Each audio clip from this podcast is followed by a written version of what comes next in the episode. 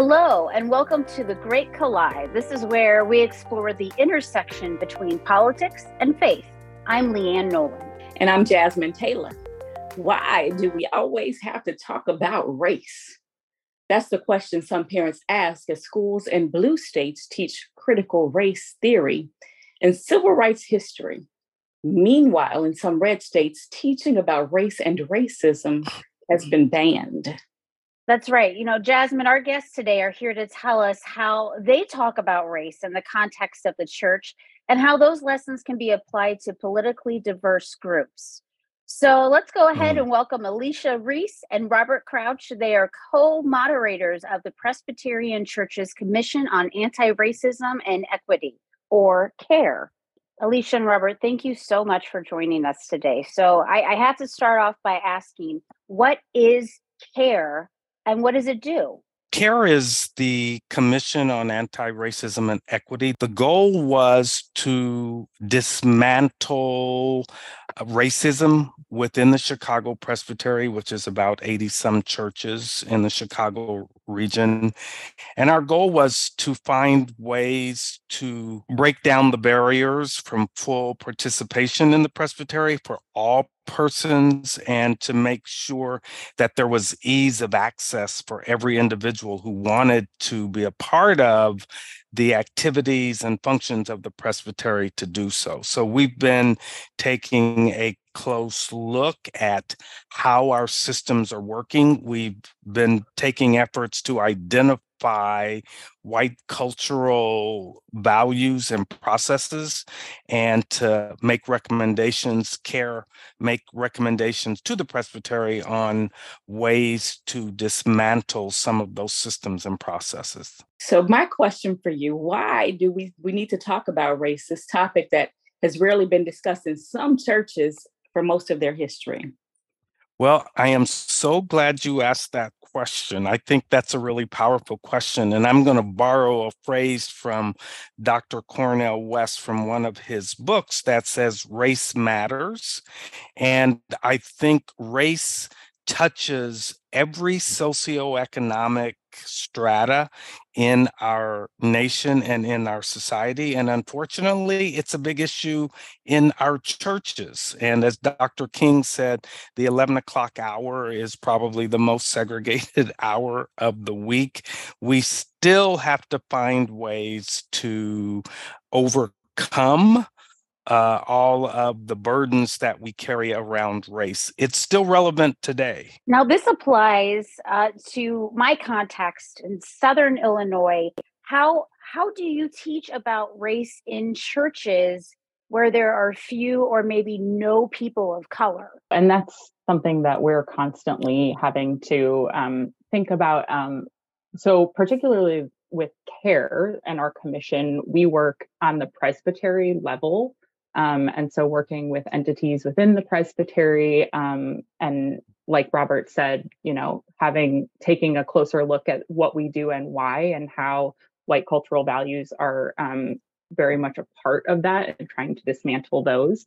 But like as an example, there are all kinds of ways that you can broach this conversation in different churches. As an example, last year, my church used a curriculum called Tell Me the Truth About Racism.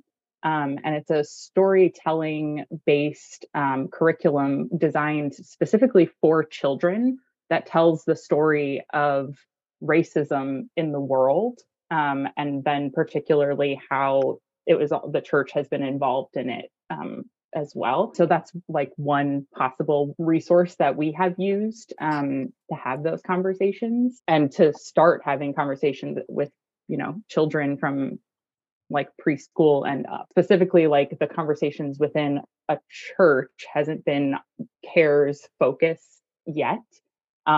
We have developed an Introduction to Systemic Racism workshop designed specifically for the Presbytery and Presbytery entities to then take those learnings back to their churches and then hopefully encourage folks in their churches to come and take the workshop as well. And in that workshop, we try to We use a few tools. One is the Courageous Conversation Covenant, which is a foundation to begin having these conversations, that we are a covenant people, Christians. And so that language is often well received, that we are a covenant people and we should come to the table with an open heart and an open mind and with respect for everyone. And that gives us a place to start from and to hold one another accountable when we do have these really difficult conversations about race. And if I could respond also, I would add to everything Alicia just stated. I'm a Black American. I attend a predominantly white church. And what I find important in response to your question about how do you teach about race, one thing is building relationships, intercultural, cross-cultural relationships, and building those relationships by telling stories and creating an environment where individuals can have an open dialogue in a safe, comfortable space. Alicia mentioned the Courageous Conversations Agreement that we start our discussions with. It's so important to be able for individuals to come together and to ask questions and to share their thoughts and feelings. The issue of race is very emotional. It's very difficult not to get in those conversations without an extreme amount of emotion surfacing. So often we react to what we hear instead of processing what we are taking in. And one of the things that our Courageous Conversations Agreement does is reminds us that we all bring value to the discussion. We're all created in the image of God, and as such, we should listen to one another with respect. And then another tenet is to listen to understand. So listen, not formulating a response and opinion, bringing individuals together to have an open dialogue around the subject of race from whatever our perspective and our viewpoint is. So I like that idea of storytelling. That's where you get to connect with people. Creating safe spaces, amazing. Some people, or many people, probably feel like racism is a thing of the past and that teaching about it just makes some people feel guilty. How would you respond to that? I think what we would normally say is, first, it's important to kind of acknowledge those feelings as they're coming up, but to never let yourself get stuck in the guilt, because when you do that, you make it about you, and then you make it impossible to move forward. If you get kind of, just stuck in the guilt, then you never get to the place of like those learnings and the moving past and getting to have that better, deeper understanding and deeper connection with those who you may be in the process with. So I, as the white co-facilitator of our team, I'm new to the co-moderatorship. I've been on the team for just over 3 years. Guilt has definitely been a part of the process, and shame and so many other feelings. But at the end of the day, those aren't going to move us any closer to dismantling systemic racism. So I just try not to get stuck in that. And sometimes being able to say to another white person in their own process of, figuring some of this out, that I too have struggled with those feelings, but not letting them get the better of you or let them, kind of make you take steps backward is the important thing. I would add on to what Alicia said. We can't fix what we don't face. And it is so critically important for us to not only acknowledge and face our history, and some of our history is not pleasant, but also dealing with our uncomfortable emotions. And one of the things we remind each other of in our space together is to be honest, authentic, and to not run away from what we're feeling. And we look at our emotion in the conversation as a part of our expression and what we learn, because so often we're not, I don't experience guilt, but there are times I experience anger and frustration, and I try to temper that. But we help one another in our collective space to process what we're feeling. And we actually talk through and work through our stories and the impact those stories have on us. And some of it is guilt and shame, and we try to ask clarifying questions. Why do you feel that way? What does this mean? But I think the real important thing here is the courage to face everything we're feeling, whether it's guilt, shame, rage, and for us to be patient with one another. One of our other tenets is to make room for diverse voices, and that is not just about perspective, but it's also about the ways we communicate. And so we try to allow space for these various emotions that surface during our discussions. Talking about just the intense emotion behind this and the need for communication, have you had any backlash over people trying to have these conversations with others who maybe don't share their ideology? I think we've had, I'm not going to call it backlash, but we've had lots of differences in opinions and differences in perspectives, which sometimes get very intense. But again, we have to allow individuals to have their say in these meetings and not go into attack mode and not to shut the other person down. And, you know, we just finished a 3-week discussion group at my church, and we had individuals that, you know, probably half the room, half the room were, quote, conservative and half not conservative. And there were some pretty raw feelings and thoughts expressed, but then we have learned just to pass the mic, you know, and not to go into a judgment mode or a condemning mode.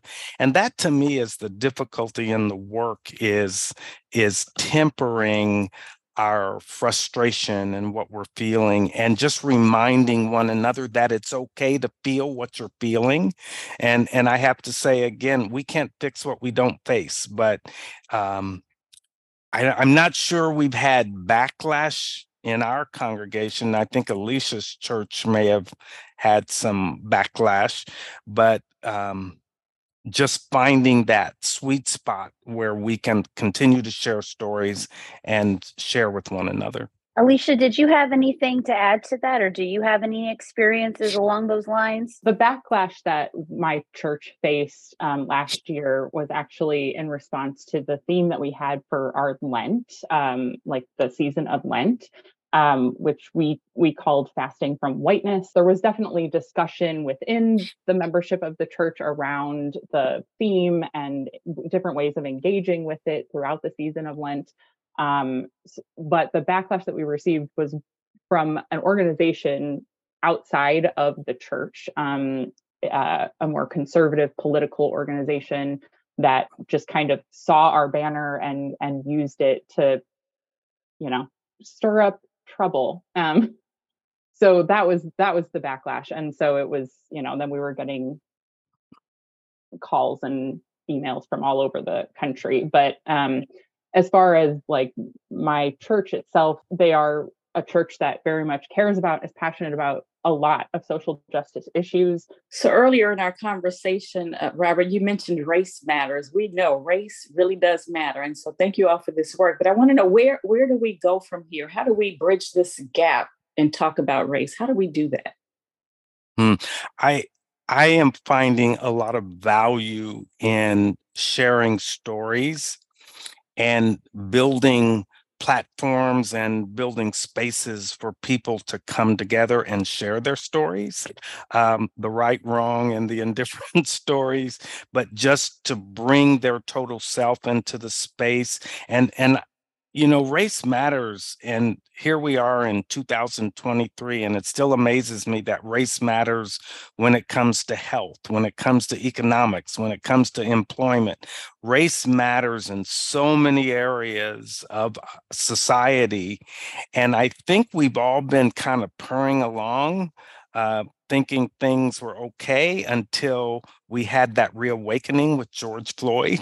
And since then, a lot of us have been taking a deeper dive in some of these socio indicators. But we've got to continue to come and communicate with one another, and we have to fix it together. It can't occur in a silo. And I remember, like, during the Dr. Martin Luther King civil rights years, it wasn't just solely one group. You know, there was a broad demographic in that work. People who came together, you know, Jewish, white, Black. And so I think we all have to continue to come together and work on these issues. Alicia, did you have anything that you would like to add to that response? Well, I just think that, yes, I think every race matters, and it matters in all of these different contexts. And so it is appropriate and necessary to have these discussions in all spaces. And I think about the church and why I feel called to this work and being on the CARE team and all of this. This is what Jesus preached in the gospel. It's not, and sometimes people get really hung up on the language of race, racism, anti-racism. But what we're talking about is really liberation for all people. It just as much impacts a white person, a Black person, any ethnicity, right? Like, we're all in these systems that are devaluing our fellow human beings. And that is not okay. We all are created in the image of God. And so this is the work that I feel called to do. And so whatever space someone is in, whatever work they're doing, this could very much be a part of that work. So listening to one another and doing this thing together. Those are the big things I got out of that.